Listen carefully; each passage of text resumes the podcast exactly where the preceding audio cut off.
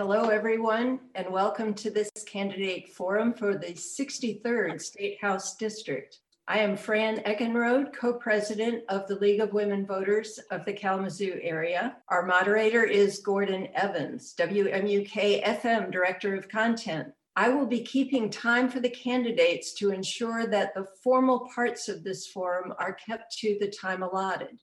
I will hold up cards that indicate how much time is left for each speaker, I'm sorry, for each candidate to speak, and the cards will look like this. And when time is up, we'll have a stop sign. Also with us is AJ Howard, who will indicate the order in which candidates will speak. Thank you, AJ. The sponsors for this forum include El Concilio, Delta Sigma Theta Sorority Kalamazoo Alumni, Kalamazoo County Advocates for Senior Issues, National Association of Black Law Enforcement Executives, West Michigan chapter, Public Media Network, Western Michigan University's Department of Political Science, WMU We Vote, and WMUK. We would like to thank all the sponsors for promoting this forum for online viewing. This is an important service to our community. The League of Women Voters is a nonpartisan political organization that encourages the informed and active participation of citizens in government and influences public policy through education and advocacy. Established in 1920, 100 years ago, the League of Women Voters does not support or oppose any political party or individual candidate for public office. The League does support issues after careful study without regard to the stand of any political party. It is our privilege to provide voters with information to help them cast an informed vote. The League does this by publishing voter guides online at vote411.org and in print form and by sponsoring public forums like this one. Please note that recordings of this forum may not be used without the express written approval of the League. The League will only allow audio video of this event to be shared in its entirety, except by the media reporting on this event.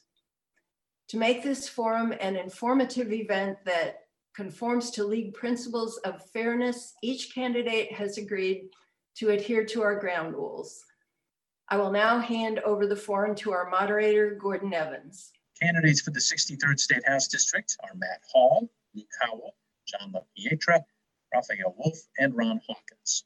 Matt Hall declined to participate in this forum. By agreement of the candidates, we'll be addressing each other by first names. And we'll start with the first candidate alphabetically by first name. John LaPietra, you have 60 seconds for an opening statement. Thank you, Gordon. Thanks also to the league for for setting this up with Public Media Network, and thanks to the sponsors as well. My name is John Anthony LaPietra. I'm the Green Party's candidate for state representative in the 63rd district. I've worked for 10 years in government and 10 in the private sector, so I know the difference, and I know that a government agency that is run for the people can be as business-like and efficient as any corporation.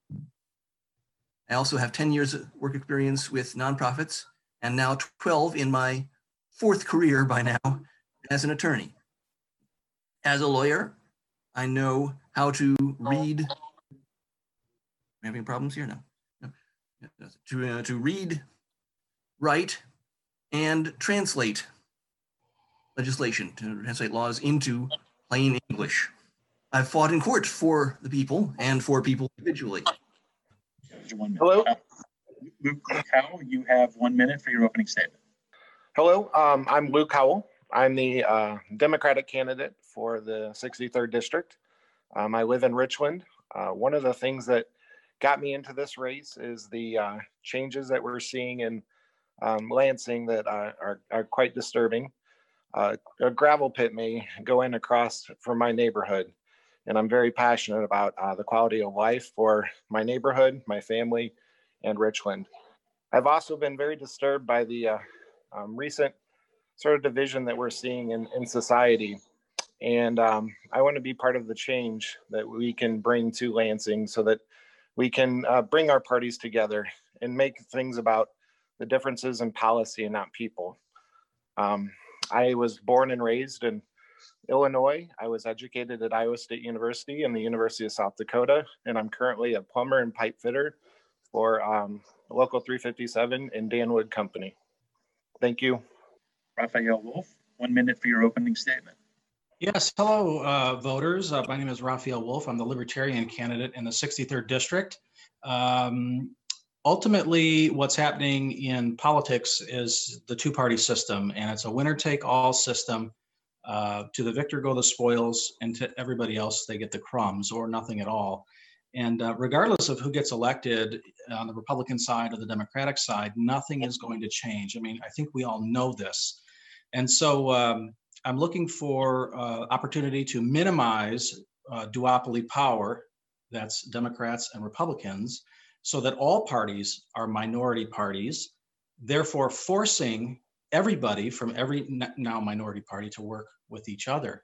Nobody's going to voluntarily do this, and it's a requirement by the voter to do it for them by voting in third-party candidates or independents. Thank you. Thank you. Ron Hawkins, you have 60 seconds for an opening statement.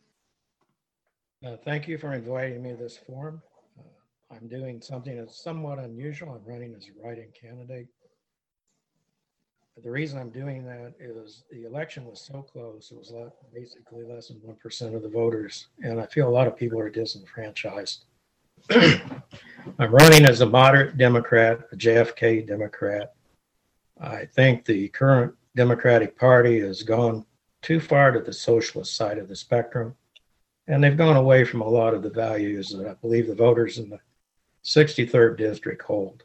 So I would encourage everybody to go to my website, look at my, Ron, I think we lost your audio uh, a little bit there. did it, did it break up? Yeah. Okay.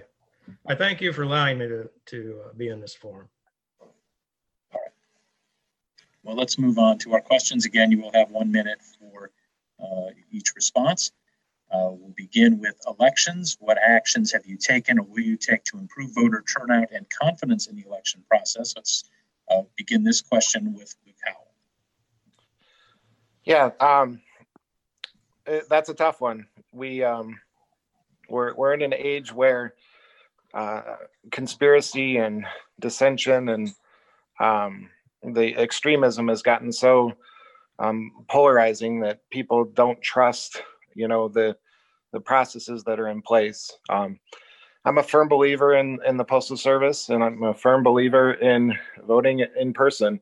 Um, I think it's that everyone uh, during this election has the opportunity to um, to cast their vote, and I'm encouraging all voters to do so. Of course, um, I would really like major, major turnout because I think this is the most important election of our lifetime. But I also believe in in the foundation of what our government is built on, and and and, and the the the uh, organizations that are in place. So I'm encouraging people to, to vote by mail. I, I feel that's awesome. I um, I don't think that um, having a, a result on the day after election is the most important thing. So Raphael Wolf, same question for you on elections. Uh, you, you know, um, voting is a voluntary process. I don't think there's any way that I personally would want to compel anybody to vote. And, you know, I don't know what we could do about voter apathy. I think uh, voter apathy is a result of a two-party um, uh, dominant system, and uh, we have elections on a single day. Uh, to solve some of those problems, I, you know, when you go to the Secretary of State's, for example, you can renew your tabs in an ATM-like machine. I don't know why we don't have uh, voting processes uh, with you know forward thinking that that voting ATM type machines is a possibility. And so um, again, it's one of these problems in politics that nobody really wants to solve. They like to complain about these issues, but nobody wants to solve them, uh, especially if you're already in office uh, and sort of an incumbent. Um, a lot of these parties just assume they own your vote already and that you're going to vote for them. Hawkins, question for you on elections. I think the integrity of the ballot is very important. That's why people are, are concerned. Uh, You have the absentee system here in this state. If you have an absentee ballot, my advice is to, to fill it out and get it mailed early. Uh, My wife's a postal worker. There were numerous ballots that came in up to a week after, after the primary election. So, And the other thing, for those that aren't afraid to go to the polls, go to the polls and vote.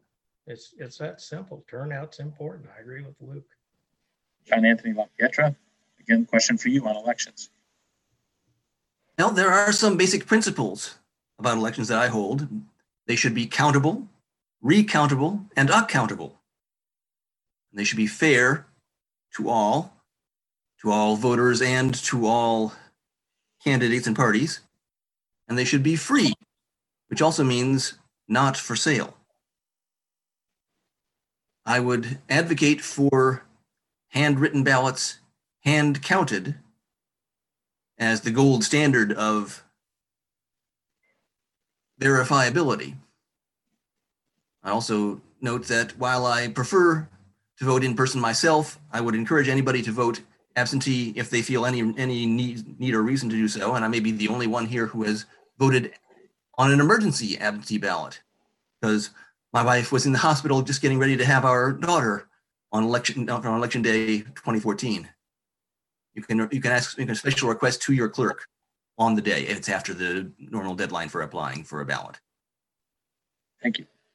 Candidates, at any point, if you need me to uh, repeat the question, I'll be happy to do so. We'll move on next to education. What policies will you propose to support improved education outcomes for Michigan students and their readiness for employment? And how is the COVID 19 pandemic being considered in your approach? We'll begin this question with Raphael Wolf. Uh, So education outcomes and readiness, I mean, we have a ton of programs already, like uh, I think it's something in, in uh, that I've heard about uh, KC Ready Fours and, you know, uh, Head Start programs. There's a lot of uh, uh, opportunity out there uh, to, to, to, for education readiness. Unfortunately, t- targeting things like education, you know, you have life circumstances and many children who go hungry have education problems. So it's it's a really tough question just because it has a lot of other areas that it touches. Um, uh, you know, funding for education it comes in from all directions. Uh, Two percent of the sales tax, so six percent, two percent of that. Uh, you know, property taxes, the lottery, federal dollars, and so funding education is is a big problem too. Um, that's a tough one to answer in one minute. Thank you. Ron Hawkins, same question for you on education. Well, I, quite honestly, I think we need to get back to where it's more local control of the school systems. Uh, You need basic education. Uh, We seem to have gotten away, away from some of that. Uh, In today's COVID environment, it's hard to say because people's gone to online. I don't know that it's working that well. Uh, You have the charter schools that they brought into the system. So as Raphael said, it's a very complicated issue because you've got the, the children getting food this way now. Uh, And I remember we used to get meals at school too. So it's, again, we need to look at getting it back to the local level rather than state and federal level of running things. That's, that's my opinion on education. John Anthony LaPietra, question for you on education. First, I would say that I don't accept the, the idea that education is only or even necessarily, first of all, to prepare for employment. To me, education is to prepare good citizens and future learners. I think that we need to make sure that all schools are good and all education is good. We need to make sure that teachers, especially in this current crisis climate, are properly funded and, and I think perhaps more important to many of them, properly protected. It is much more of an issue than can be handled in one minute, but I do also think that local control has to be balanced against the fact that local funding is not equal. So that's what that's where the role of federal and state governments come in to me. Howell, question for you on education. Yeah, that's like these other guys have said. It's um hard to answer this in just one minute, but um, I'm going to go over some of the highlights. Um, upper level education, we really need to get back to our manufacturing base and having um, trades and skilled trades and the future farmers of America and uh, more integration into job readiness um, preparation. Um, but I also agree that you know education is about you know creating better citizens, and uh, that's definitely important. I think what I've seen um, from my experience in education is we need to bring the teachers um, to the table more, um, bigger voices there. We've we've you know since Snyder's ruling and or, or Snyder's era of uh, um, right to work, it's really changed things a little bit. And uh, we need to make sure our teachers have a strong voice. Our class sizes, our class sizes need to decrease. We we all know that you know smaller, better class sizes make it easier for the teacher, and I think we've seen that with COVID. Um, that uh, you know, as a parent trying to educate my kids, it's tough. It's really tough, and teachers need to be respected. Move on to our next question on civil rights. Do you believe there is systemic racism in Michigan institutions? If so, describe what actions you will take to address it, and if not, describe your rationale. We'll begin this one with Ron Hawkins. I think there's systemic prejudice in a lot of respects, but the term racism to me, I don't, I don't buy into that. I don't believe there's systemic racism. I think it's, it's, it's less than that. And having gone through 40 years of the federal government and the EO training and so forth, I, I think this uh, teaching theory is not a good thing. And that's what we've got. We've got uh, a theory being pushed down everybody's throat now that we're all racist if we're white and white people are bad. And I, I just don't, I don't agree with that at all. So that's, that's my answer. John Anthony LaPietra, same question for you on systemic racism. Yes, I believe systemic racism exists here and elsewhere. I think race and perhaps in some taste, in some situations at least more, class are matters that we need to address. I would be voting for including gender issues in our state anti-discrimination laws and uh, encouraging them encouraging courts to treat things as, as well. Um, i hope that eventually we can get to the point where we don't need any such rules.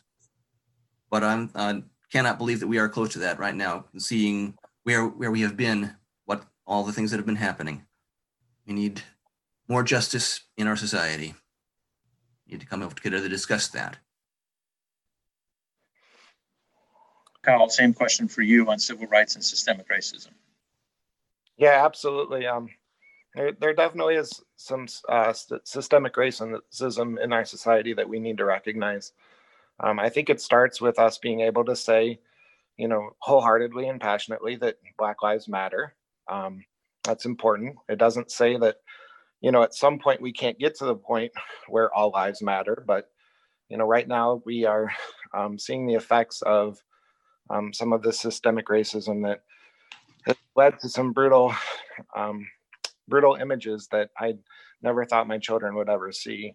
And but I also think it's kind of important for them to recognize what's going on in our society. Um, I do. I'm encouraged by you know cities like Kalamazoo that take a proactive approach and and try and audit themselves. I think that's part of it. And you know, real estate and and understanding you know the the history um, it's all part of it. doesn't have to say you know um, white hate or anything like that but it is you know us recognizing that we do have an opportunity to to advance Raphael Wolf, same question for you. Uh, yes, thank you. Uh, you know, without question, another very complicated question that has many tentacles that touch other other areas of society, as uh, as John indicated, uh, you know, class issues, race issues, bias, and systemic racism. Uh, you don't have to go far back into history to see uh, America's love for racism in systems And that's what systemic racism is talking about. You know, past legislation uh, passed by uh, federal, local, and state laws that uh, enforced those types of oppression. Um, that's what the Jim Crow South era laws were all about. And, uh, you know, again, this touches on education as well, because a lot of people just deny these facts, uh, almost like uh, some Germans deny the Holocaust. So, yeah, I wholeheartedly believe believe that in systemic racism, among many other things, because it's such a complicated issue. Thank you. We'll move on to our next question now on criminal justice. What, if any, actions must the legislature take to improve criminal justice in the state and public confidence in the justice system? John Anthony LaPietra, you get this question first. Another two word answer. Oh, goodness. Well, I've been talking with a lot of people already. I'm hoping to talk to more through my campaign sites about what justice needs to be done and how. Um, I think that we need to re examine qualified immunity. Perhaps we need to consider that you can only qualify for it if you actually are qualified to know what it means. I would also talk about prosecutorial immunity and other aspects of the justice system as we consider it. Um, looking at if law enforcement officers of various sorts get special rules and bills of rights for themselves, then they should share those rules and rights with the public they are supposed to be serving and protecting. There are many more aspects to consider. Uh, and I invite people to come to my Facebook page and my blog to, to say so. Thank you. Same question for Luke Howell on criminal justice. Yeah, um, one of my big um, uh, uh, aspects or, or, or, policies that I really want to work towards is a mental health 911. Um, that would be comprehensive. It would include um, training of officers. It would include incorporating um, our support, social support services. It would include um, bringing in mental health experts um, into that training. Um, we need to understand that, you know, some of these issues that we're we're having is is because of a real fear. you know, the, the, the racial issues um, do create a real real fear in inexperienced um, individuals and stops. Um, we we have you know mental health um, crisis that that's happening with some of these victims that we've seen recently, and um, when when we're not addressing the mental health aspect and we're just talking about going straight to jail, um, it's it's creating major problems. So mental health 911 is is one of the things that I, I strongly had advocate for that these other guys mentioned. Raphael Wolf, same question for you on criminal justice. Yes, thank you. It's always uh, difficult to field the first question. Uh, I had time to prepare some notes here while the others were talking. So uh, kudos to everybody that went before me. But uh, we basically have two uh, f- forms of uh, justice in this country, one for the wealthy and one for the poor. You know, there's issues with plea deals uh, they try to scare you with tactics of longer uh, jury trial sentences if you're found guilty. That's a problem. 95% of people in prison, I think, are there for, from plea deals and not actually through a jury of their peers. Uh, again, mandatory minimums, uh, private prisons, which gives uh, incentive uh, for prisons to make money and the, the, system to continue locking people up in, in droves for minor crimes. a lot of those crimes don't even have a, a victim, they're victimless crimes. Uh, in Michigan, the police, uh, the courts, and the prison system is about three and a half billion dollars in our budget. So it's a real budget buster, and it, it certainly needs those those types of reforms. Ron Hawkins, same question for you on criminal justice. I believe the first thing we do is demilitarize the police. Uh, I don't understand why they need MRAPs to run around in if they're sheriffs, but that and the drug laws allow the place to seize your property without you being guilty of anything. That's an area that needs to change. Uh, the people that are in, incarcerated for very minor crimes makes no sense for that. It's a, as a, as you said, the criminal justice system. Uh, one of the things I point out is the probate court, which goes beyond the criminal justice side, but it's criminal. There's a lot of corruption in that. So as far as the legal system in the state of Michigan, voters start looking at who you're electing. You're electing the prosecutors, you're electing the judges. Know who you elect because you get the government you elect. That's my take on that. To our next question. And this is on the environment. Do you believe we are facing a climate crisis? If so, what state policies and practices will you support to address it? And if not, explain your rationale. We'll begin with Luke Howell. Absolutely, we're uh, facing a crisis. Um, I don't know why we have uh, kind of lost sight of science. It it, it boggles my mind. Um, you know, locally we've had quite a few environmental issues. Um, releasing of the silt in, in Morrow Lake this summer. Um, you know, the the the gravel pit. I, I I don't want to keep going back to that, but you know, it's a big thing with air quality and and and our uh, watershed quality um, that that is affect, affected by it. Um, as far as you know, green renewable energy, um, we have a manufacturing base. We have the ability when we see, uh, you know, Joe Biden talking about bringing back these jobs for a green future. Um, we talk about, you know, the Green New Deal. Now, I'm not necessarily a proponent of the entire thing, but you know, we we have the potential here in the state to be um, at the forefront of uh, of business that is is making our world a cleaner world. Raphael Wolf, same question on the environment. Yes, uh, thank you. Again, uh, certainly no small um, problem and, and not something without debate and people's perspectives.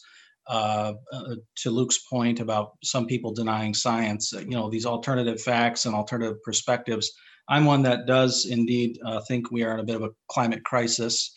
Um, I, you know, I'm not an expert in the environment, and I don't pretend to be, but you know, population seems to me like the biggest problem. Um, uh, humans consume. Uh, what we need to do to consume is produce and create, uh, strip raw materials. We've been doing it. Again, if you look at history, you know, we've ex- uh, made extinct many, many species, like uh, almost making extinct the buffalo.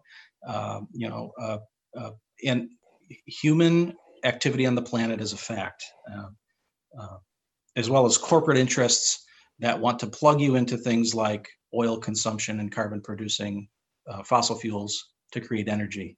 Uh, they don't want you off the grid, they want you on it. Thank you. Thank you.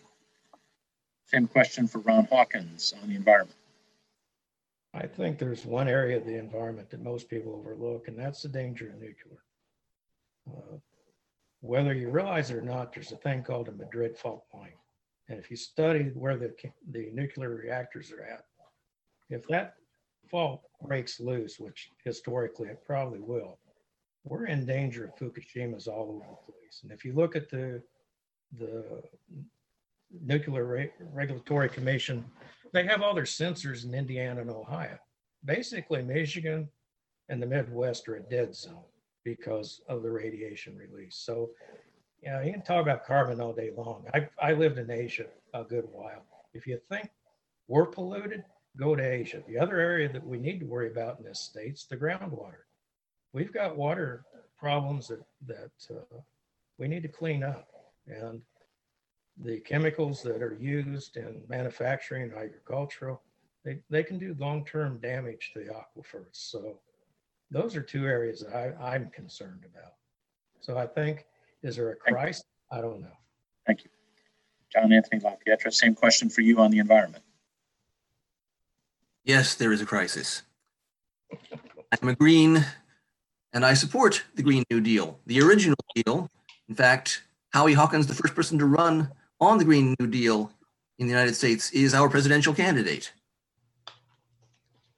I'm from Marshall. Marshall knows what happens when we don't pay attention to fossil fuels and how they are mined and moved. Michigan the Great Lakes State has recognized water, to some extent at least, as a public trust. We need to protect that public trust and do a better job of it, and also protect our air and our soil. Protect our public trusts from private greed. We need we need to be to conserve, but we also need to use actually get to using less being more efficient usually means we just find more ways to you to keep going with what we're doing. Thank you. Let me pause for a moment to remind our viewers that recordings of the forum may not be used without the express written approval of the League of Women Voters. The League will only allow audio or video of this event to be shared in its entirety, except by the media reporting on this event. We will now resume with questions and candidate responses. This one on jobs and the economy. What solutions do you offer to support training for and access to jobs that can close the income equality gap? And how is the COVID 19 pandemic being considered in your approach? We'll begin with Raphael Wolf. Um, you know, jobs in the economy. Uh, could you could you could you tell? I was writing it down. You said jobs in the economy and a, a training for jobs. Is that correct? Support training for and access to jobs that can close the income equality gap.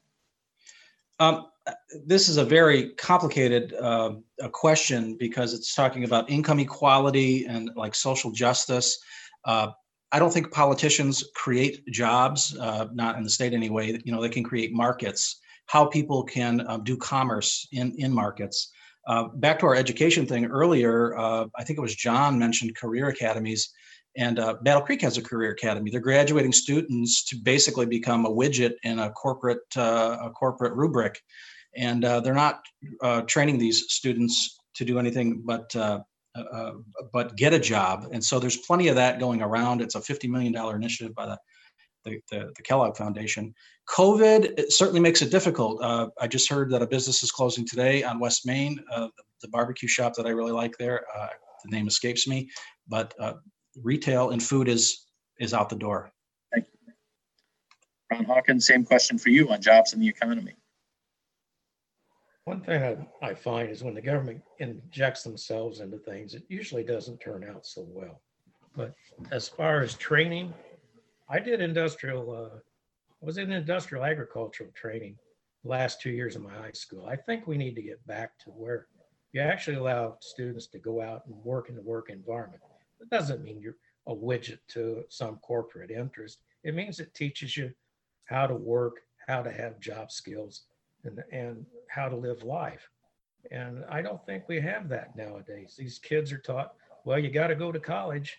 And they go to college, and what do they do? They get into debt, and they're in a they're in a, a, a debt cycle for years of their life. So, I think we need to get back to where we teach people some industrial skills and and bring back industry to the United States, which has been happening in the last few years. So, uh, as far as the state doing things, I, I think sometimes the government needs to leave things alone rather than involve themselves in it. Thank you. Same question for John Anthony LaPietra on jobs and the economy. Well, I think I would first remind Ron and the rest of us that government has been in the business of creating jobs, particularly when times were hardest.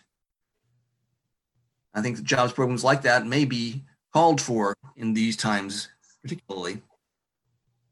I would also point out that the Green Green New Deal does call for tuition free college and vocational career education.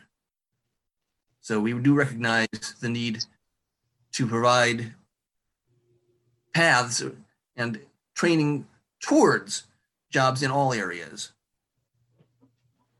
although it's hard, I think, for any education now to be training too specifically for the jobs coming up in the future. That's why we also would want to emphasize education for future learning. Thank you. Luke Howell on jobs in the economy. Same question for you. Yeah. Um, these guys have touched on uh, quite a few things, but I mean, the the big glaring one for me is we need to raise the minimum wage. Um, I think the pandemic is a, a perfect example of our um, inability to really recognize how essential some workers were until we got to the pandemic and realized our grocery store clerks, our fast food clerks, you know, that they are very essential. And we've um, taken them for granted. We've neglected them and we do need to raise that wage. At the same time, um, you know, I, I know there's a fear that that might affect the economy in negative ways. I will say this: um, the Millwrights Union, my union, Local 357, the Sheet Metals Union, we're we're looking for workers. We're expanding our our training facilities. Um, we do need to do it in conjunction with the schools, but you know there are opportunities out there, and we need to make sure that we're promoting those opportunities and we're we're returning the manufacturing and we're getting um, things moving in the right direction and keeping it steady. But we got to raise the minimum wage. Thank you. Move on to our next question on housing. What actions should be taken by the Michigan legislature to ensure that all residents have access to safe and affordable housing? Begin with Ron Hawkins. Oh, that's an interesting question. I'm kind of at a loss at that one because it's, it's a very complicated issue. And uh, I do think that the homeless issue should be dealt with. Uh, I don't understand why we can't set up small contained communities for the homeless, get them the care they need, get them the, the mental health care they need, get them back into society. Uh, there's a problem in the with the COVID. The people that own apartments aren't getting paid or uh, rent homes. There, so it, it's it's a multifaceted problem. And again, I'd I'd have to really think about that one.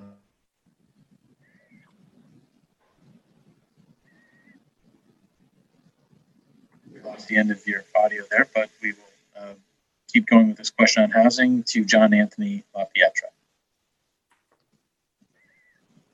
Yes. These days, considering how, how we use it in health terms, I worry about hearing the word access. Access to housing is one thing. You can get into a house if somebody lets you in, but will you actually have housing for yourself? Of course, there are generally across the country, and I believe in the state as well, more vacant houses, more vacant unit housing units than there are than there are homeless people. So that so one way to approach the situation is to actually find ways to get people into houses. Perhaps provide having letting helping them to provide leasehold improvements as in lieu of rent to maintain properties. I think zoning can also help to a certain extent, perhaps with uh, more allowances for small homes, which is a trend here and there as well we need to worry about sustainability i think is one is one factor that would be looking for in our programs Kyle, the same question for you on housing. Yeah, um, I mean, living in Southwest Michigan, living in the Kalamazoo area, um, you know, the, this this is on the ballot right now um, for November. There's you know solutions being provided um, by by leaders in our community. Um, I've always felt like I've lived in a community that's been um, socially just and, and aware of these problems and are, are trying to find solutions. Whether or not they're going to be perfect solutions, I don't know, but we do need to try. And um, you know, I do encourage everyone to to research more into the the fair housing um, question on the on the ballot um, for Kalamazoo. Now, access is is another word that I, I think is important. Access versus affordability. Um, you know, the the the fair pay is a big part of it. We need to we need to have pay that people can feel like they can actually earn enough income to live in housing and at least save something to start putting it away towards retirement. And that's just not the fact anymore. Too many people are getting kicked out because of their pay. Too many people don't have, you know, the ability to save. Same question for you on housing. Hey, these are um, amazing questions that you've come up with here. But um, again, housing is another very difficult topic. Luke was kind of getting off into income and what you can pay for. But um, you know, safe and affordable housing, safe to a homeless person in their perspective is any shelter, you know, that that keeps them out of the elements. Uh, there's code issues, as John had um, uh, sort of alluded to with tiny house stuff. I think Kalamazoo recently had to back off on some of their their housing uh, uh, code to allow tiny homes uh, to be built. And so those things were put up and now they're going to be torn down again. And this is the process of government, uh, uh, making rules to keep things out, tiny homes, because nobody makes money building tiny homes. They make money building big homes. And so there's a, a mixture of corporate interests and who can make money on things, what the what the materials cost and the labor to build these things. So I don't know that there's really any um, uh, answer between uh, the, the struggle between business and your heart. Thank you. Ron Hawkins, same question for you on housing. When I was in Iraq, they set up trailers and basically you had two or three people in a, a small modular trailer. For the homeless, that makes sense. You had a, a, a community shower and a community bathroom. Why we can't do that in the United States when we could do it in another country, I don't understand. I really don't. Uh, as far as the housing itself, as Raphael said, there's a lot of government regulations that get involved in that. There's a lot of interests that, that affect how that's done. You have uh, too many too many rules that are roadblocks. So that's what I look at. I think Lansing needs to make less rules and open things up so that uh, you know you can do what you need to do locally. Thank you. We will move on to our next question. Did everyone get, did everyone get an answer on housing? Okay, then I, I think our, our order is different, AJ. I'm sorry. We should go to the next one. Uh, Next question then is on healthcare. Uh, What will you do to improve access to and affordability of healthcare? And we'll start with Luke Howell. Oh, we need a public option. Um, we need to advocate for a public option. I'm not saying it has to be the only option. I think it needs to be in conjunction. If we can have schools that are a public school competing with private schools and charter schools, we need the same sort of system in our healthcare. We need to be able to have big, big public pools that can bring prices down on drugs. Uh, we need to be able to have, you know, private insurance to compete against the, the public, um, you know, sort of socialism that um, gets thrown around there. Um, but you know, I the biggest thing is we need we need to advocate for a public option. Um, as far as you know, healthcare, I, I I'm gonna definitely work on on different aspects of healthcare in Michigan, and and uh, you know, I'm a worker that has faced a number of injuries in the last couple of years, and workman's comp is definitely something on that sort of medical side that um, I'd like to talk more about, but we just don't have the time um, but it, it's definitely related to medical. Raphael, Wolf, same question on healthcare. Uh, yeah, this is not an easy one. I don't know that anybody has an answer, in fact. And um, uh, access and affordability, uh, it seems to me like it's somewhat of a problem with competition in town here. If you try to get a doctor, you have Ascension, Borgess, or you have Bronson. And the ACA, consolidated healthcare, uh, that's all facts. Uh, and that's federal matters, not necessarily state matters. Uh, when I think about the state doing anything for the citizens, we only have about 10 or 11 billion dollars in the general general fund to pay for things like this. And uh, I don't, I just don't think there's enough money at the state level to to provide access for everybody. So what we should probably do is take care of the folks at the bottom uh, with a percentage of those dollars. But those dollars have to come from somewhere. How are you going to pay for it? So we need to reorganize uh, the state budget in a radical way if you want to solve that problem. Um, and the state has just a ton of debt. So fixing this problem with state resources isn't going to come anytime soon. And that's the unfortunate reality. Ron Hawkins, same question for you on healthcare. I pretty much agree with what Raphael said. It's a, it's a federal issue at this point. The funds in the state are limited. But I will say this, I think the whole healthcare model, insurance model is wrong across the board. I, I was in Japan several years. I could participate in their national healthcare for a hundred dollars a month. And I know a lot's being made about people with pre-existing conditions. Simple solution, open up the federal employee healthcare plans to those individuals that, that are, that meet that criteria. You know, we didn't need this massive uh, Obamacare to do that. So I, I think there's simple solutions and there's very complicated, and it's a federal issue more than state. So when Medic, when the Medicaid hits, our budget's really going to be a problem. John Anthony LaPietra, same question for you on healthcare. What we need is universal health care, universal single payer health care, like virtually every other advanced country in the, in, in the world already has, Japan being one of them. I know because, like Ron, I was in Japan for two years teaching English on, if this is Michigan, this is the, the main island of Japan, and I was on the backside.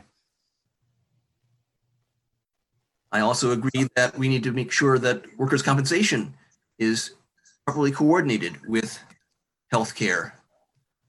And it has some healthcare aspects and some that are definitely not healthcare. We need to be sure that uh, we need to revive the national reports that were done every year as to many, how many of, sta- of set of standards each state is meeting. Michigan can do that for itself.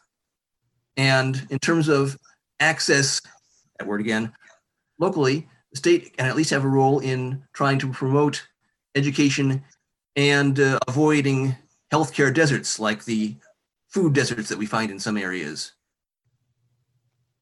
Thank you. Move on to our next question on gun reform. Do you support gun reform in the state? If so, describe the top strategies you will promote. If not, explain your rationale. We'll begin with Raphael Wolf. Uh, boy, you would think as a libertarian, I would be a big uh, Second Amendment pro guns person. And I guess I am, uh, but I also recognize uh, problems in our local communities, particularly here in Kalamazoo with, with gun violence, and it's everywhere. Uh, I, I don't have an answer to that. Again, it seems like a more of a federal matter than, than, and if the state tries to clamp down with any gun regulation, it's just going to get sued and end up in the courts and, and, and head to the Supreme Court. Um, so, you know, there's a ton of gun regulation on the books already.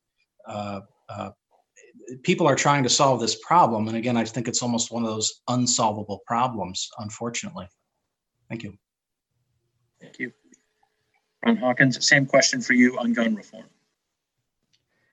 I, I think there's enough gun reform now. Ron, we, Ron, we're losing you a little bit there. Ron, we lost you for a little bit.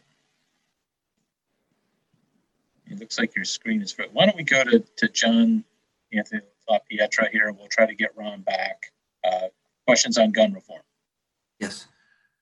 Lost the whole meeting now. Oh, wait. I'm sorry. Is he back? No, I, well, the screen dropped off. I, jeez. I do not like. All right, let's try. Let's okay. Let's go back to Ron Hawkins and question on, on gun reform. Let's try that again. Yeah, I, I believe in the Second and Fourth Amendment. I, I, I have a real problem with some of the red flag laws. They, they trample over individual rights. I think there's enough uh, gun regulation on, on the books if we didn't form, enforce it. And I think the biggest problem with your gun violence, you'll find that it's people who illegally have firearms. They're criminals. Deal with the criminal element in a criminal manner. Uh, quit, quit beating down legally legal firearm owners. That's that's not right, and that's where it seems to go every time you talk about uh, more regulation of guns. So that's my my position on that. I, I do believe in the Second Amendment, and I think we have the right to own firearms. Thank you, John Anthony LaPietra, gun reform. Yes. Well, my legal training has taught me that no right is absolute because all rights tend to come into conflict with each other. I think that the, language of the Second Amendment points us towards allowing responsible gun ownership, whether it's necessarily regulated in a militia specifically, literally or not. I think we need to make sure that er- anyone who has a gun knows how to use it and how and when not to use it.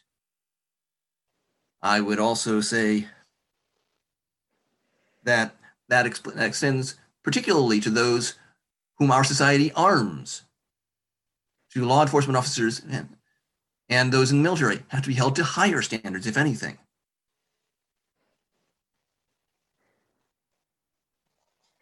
Thank you. Luke Howell. Same question on gun reform. Yeah, um, I liked some of the, what John touched on there. Um, you know, with the limited time, I really want to talk about starting the conversation of mental health um, awareness and and firearms. Um, we have way too many people, way too many guns out there right now that are being turned upon themselves. Firearm suicide is huge. I wanted to make it a priority if I get to Lansing. Um, we need a plan. We need a program. We need to bring people to the table, right side, left side, pro gun advocates, and and and gun right or pro gun advocates and and um, uh, um, anti gun people. I don't know what what the word is. I'm sorry, but um, but right now, what what we're seeing is you know uh, police officers that are responding to suicides. These officers then are desensitized from the violence. We are seeing the results on our streets with some of the way officers, you know, are responding to, to certain criminal criminals. Right now, we we just need we need to start the conversation. It needs to be both sides working together at the table. So we have time for one more question before we go to closing statements. Begin this one with Ron Hawkins. Tell me your top priority and what you would do about it in the first 90 days of the next legislative session. The very first top priority is to, to eliminate the income tax for people turn 80 years old. If they're not making uh, over $500,000, they shouldn't even be bothered to file income tax with this state. And then the second thing is do away with the retirement tax. We've been promised that over and over and over again. And then the third thing is go after go after the corruption in the probate court system.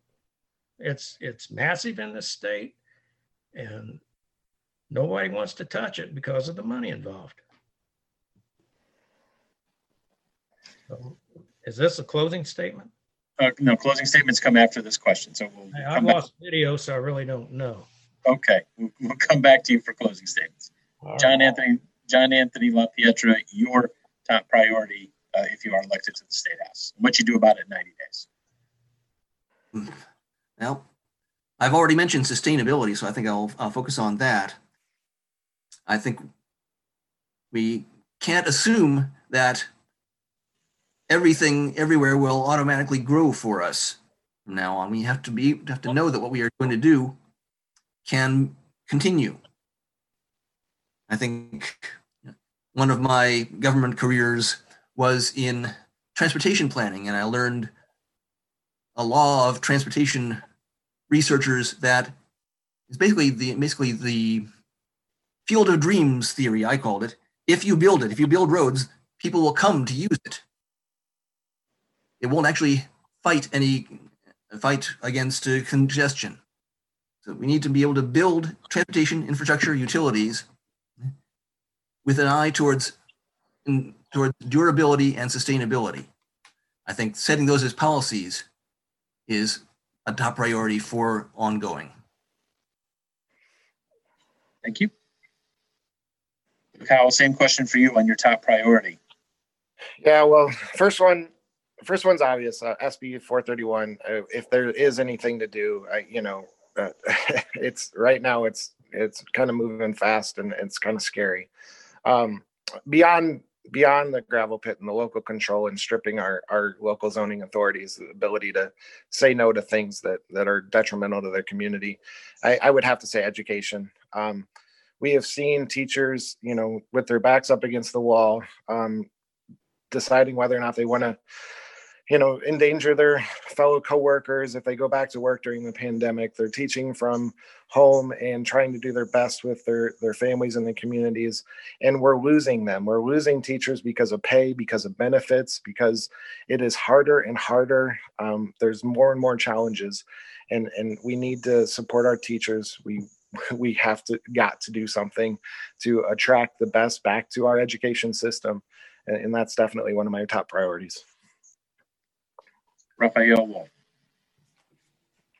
Uh, yes, thank you. Um, you know, how the sausage is made in Lansing is nobody here realistically can have a top priority. And the reason why is because the state's controlled by the governor, Speaker of the House, and Speaker of the Senate. Without those three people, nothing gets done. Nothing comes out of committee. There's tons of committees. Uh, your voice will get lost, particularly if you're a third party. So I guess my only priority is to educate uh, uh, the public and build a platform of, of, of uh, knowledge that the two-party system is what's bad in the state. It's why nothing's getting done. Everybody else, Luke Howell, if he gets voted in as a Democrat, is literally a cog in the wheel. He'll sign on to legislation. Uh, he'll vote yes or no, and that's about it. He really has no say and no influence, and and that's how it works. It's sad to say that, but uh, that that's that's my priority is to educate the people on how the sausage is really made, uh, and with access to media, if if elected, I would have that opportunity. We will now move on to closing statements. Uh, each candidate will have two minutes, and we will begin with John Anthony LaPietra. So I get to start opening and closing both. Oh, well. well. Now, so it goes. Thank you again, Gordon Evans. Thank you to the League of Women Voters and Public Media Network and all the sponsors of this event. Michigan's Constitution starts out by saying, all political power is inherent in the people. Government is instituted for their equal benefit, security, and protection.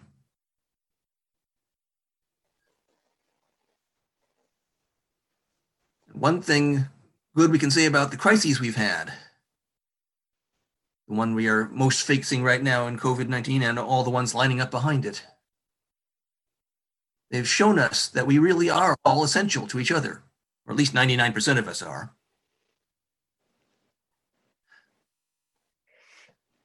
So, if we can keep that in mind and join together, we can take back our power from the politicians and lobbyists. We can build jobs and fiscal policies to help us do the work our communities need to do. We can build tax, justice, health, housing, and food systems that satisfy and meet the needs of the 99%. We can have good schools and education for all, prepare our citizens for the future. We can have sustainable, fairly funded transportation, infrastructure, and utilities. You can have protection from Michigan water, air, soil, and other public trusts from private greed, and countable, recountable, and accountable, fair, and free elections. I am to work with you, people of the 63rd District, to take back our power and our seat in the Michigan House. We need all need a voice, not just a few fat cats with fat checks. Thank you all very much. Kyle, you have two minutes for a closing statement. First, um, I, I, do want to close with a thank you to the League of Women Voters and everybody that um, made this possible tonight. Um, you know, having a, this opportunity to speak to the voters has been um, tremendous for me, and, and, I thank you very much. Um, one thing that I'm kind of reflecting on is there's a lot of um, these questions were, were pretty agreeable as as you know four candidates running against an incumbent um, that incumbent, um, in my opinion, is is uh, not listened well enough to the voters. There's a lot of anger in this district and a lot of anger in this country, and we need to get to the point where we have um, politicians that are working for you, and and a lot of times that's because they're so out of touch. And I want to say that you know, as a plumber, pipe fitter, HVACR guy, um, you know, I'm a, I'm a regular working man. I'm in houses every single day and there's some houses that are asking me um, you know for for quotes for for equipment that they can barely afford and some people that have been able to take an extra check and say hey i want to buy this extra awesome equipment. And i'm seeing our split in our country right now and it's it's tearing me apart and i'm passionate about doing something. I'm seeing the split and racial divide and, and and i'm passionate about doing something about it. Not dividing us, but bringing us together, bringing the spirit of, of how we can work together. Um, I grew up in a community where, you know, we were hit really hard by um, the farm crisis in the 80s. And, and I was fortunate enough to work for both a, a Republican senator and a Democratic senator to help get them elected. And, and, and they were working together for farmers together. And and, and we need that spirit again. We need the gang of nine. We need the gang of eight. We need the gang of six. Whatever it is, we need that in Lansing as well. We need to to stop this divide and start working together for everyone, and it's possible. Thank you. Raphael Wolf, two minutes for your closing statement. Yes, hi. Again, thank you to the sponsors. Uh, Thank you to all the viewers for uh, uh, tuning in and doing your part. Um, You know, politics unfortunately is a team sport, and I like to talk about reality and not fantasy. Um, You know, the two-party system is what's bad in America, and it's what's bad in the state, and it goes all the way down to the townships. Comstock Township, in fact, uh, not one libertarian or green or independent is on the ballot down there, uh, and it's unfortunate. Uh, again, party battles all the way to your doorstep. Uh, you know, we have problems in the state that no one person is going to solve, but voting in another Democrat and a Republican is also not going to solve it. We need power minimization, not power maximization. It's we shouldn't have a winner take all. It should be winner take none. And we have multiple parties, including Greens and Independent and Constitution and whoever. There are many, many parties out there even if you don't like those parties, the fact that you could vote for somebody to minimize somebody else's power is a good thing. Um, um, and, and you could start by, by, by doing that in this election. Uh, you know, talk like taking your power back. You, you don't have any power. You know, that's why we're all here. that's why we are running to try to get some of that power. So uh, citizens don't have any power. Uh, that's what Black Lives Matters is all about. Uh, and and that power uh, is being resisted on a daily basis. Uh, these discussions, uh, every election cycle talks about healthcare, jobs in the economy, infrastructure, education. Many of those things that we talked here about tonight, they're going to be talked about in two more years from now. And they were talked about 30, 40, 50 years ago. Nobody's solving any problems. And that's why we need third party candidates in the race. So uh, thank you very much. Thank you. And Ron Hawkins, your closing statement, two minutes. Yeah, I- I'd like to thank the League of Women Voters for inviting me to this forum. I, I remind people that uh, I'm running as a write-in candidate. That's unusual. So it, I would encourage you, just go to my website. It's www.ronhawkins2020.com. I've laid myself out from, from the very beginning of this race as to who I am, what I believe, what I think are the important issues. I've laid it all out there. I'm not going to repeat it on on air. Go look, go look. You'll see, uh, if you go look at the pictures, you might think I'm an old white guy, but it might surprise you. I'm, I'm fairly, uh, understanding of what diversity is. So, uh, take that for whatever you want. Again, go to the website, look at it. I ask if, if you voted for me in the primary, please consider voting for me again. If you didn't vote for me, I'll ensure you, I'm not a Republican, folks. I, I, I believe in the unions. I've been a union officer. I've been a union steward. I've been a union member. So I was endorsed by the uh, state, local, and municipal employees union. I, I want to dissuade people that I'm a Republican. I'm not. I never have been and never will be. So that's what I've got to say. Uh, if you want to make some history in Michigan, vote for me. Write my name in. And that's that's all I've got to say. Thank you very much. Thank you. Thank you, candidates. And now Fran has some important voting information to offer in closing. Thank you, Gordon, for moderating. And AJ, thank you for your help. Uh, Thank you to all the 63rd State House District candidates who participated this evening. Again, one more reminder to our viewers that recordings of this forum may not be used without the express written approval of the League of Women Voters. The league will only allow audio video of this event to be shared in its entirety, except by the media reporting on the event. And now here's a here is election information for our viewers. Uh, the League of Women Voters Guide with candidate information is available online at vote411.org. The print guide will be available starting this weekend. Uh, distribution will start October 3rd, and so we will be doing that for the next many days.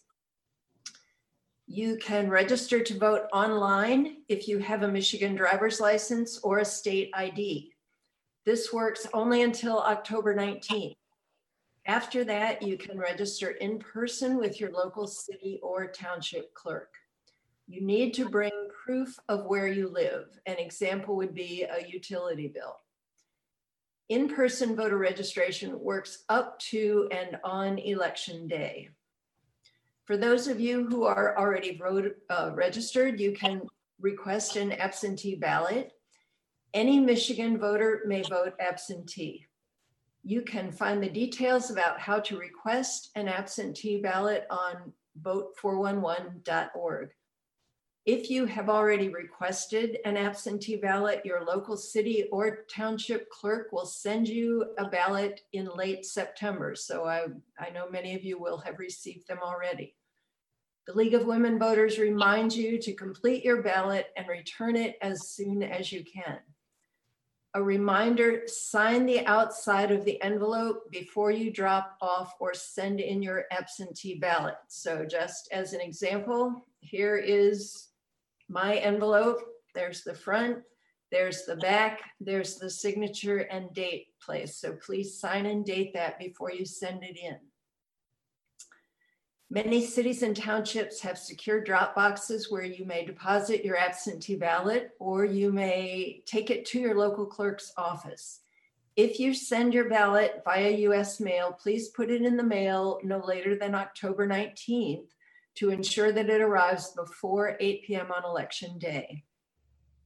Election day, as you may know, is November 3rd. The polls will be open from 7 a.m. to 8 p.m.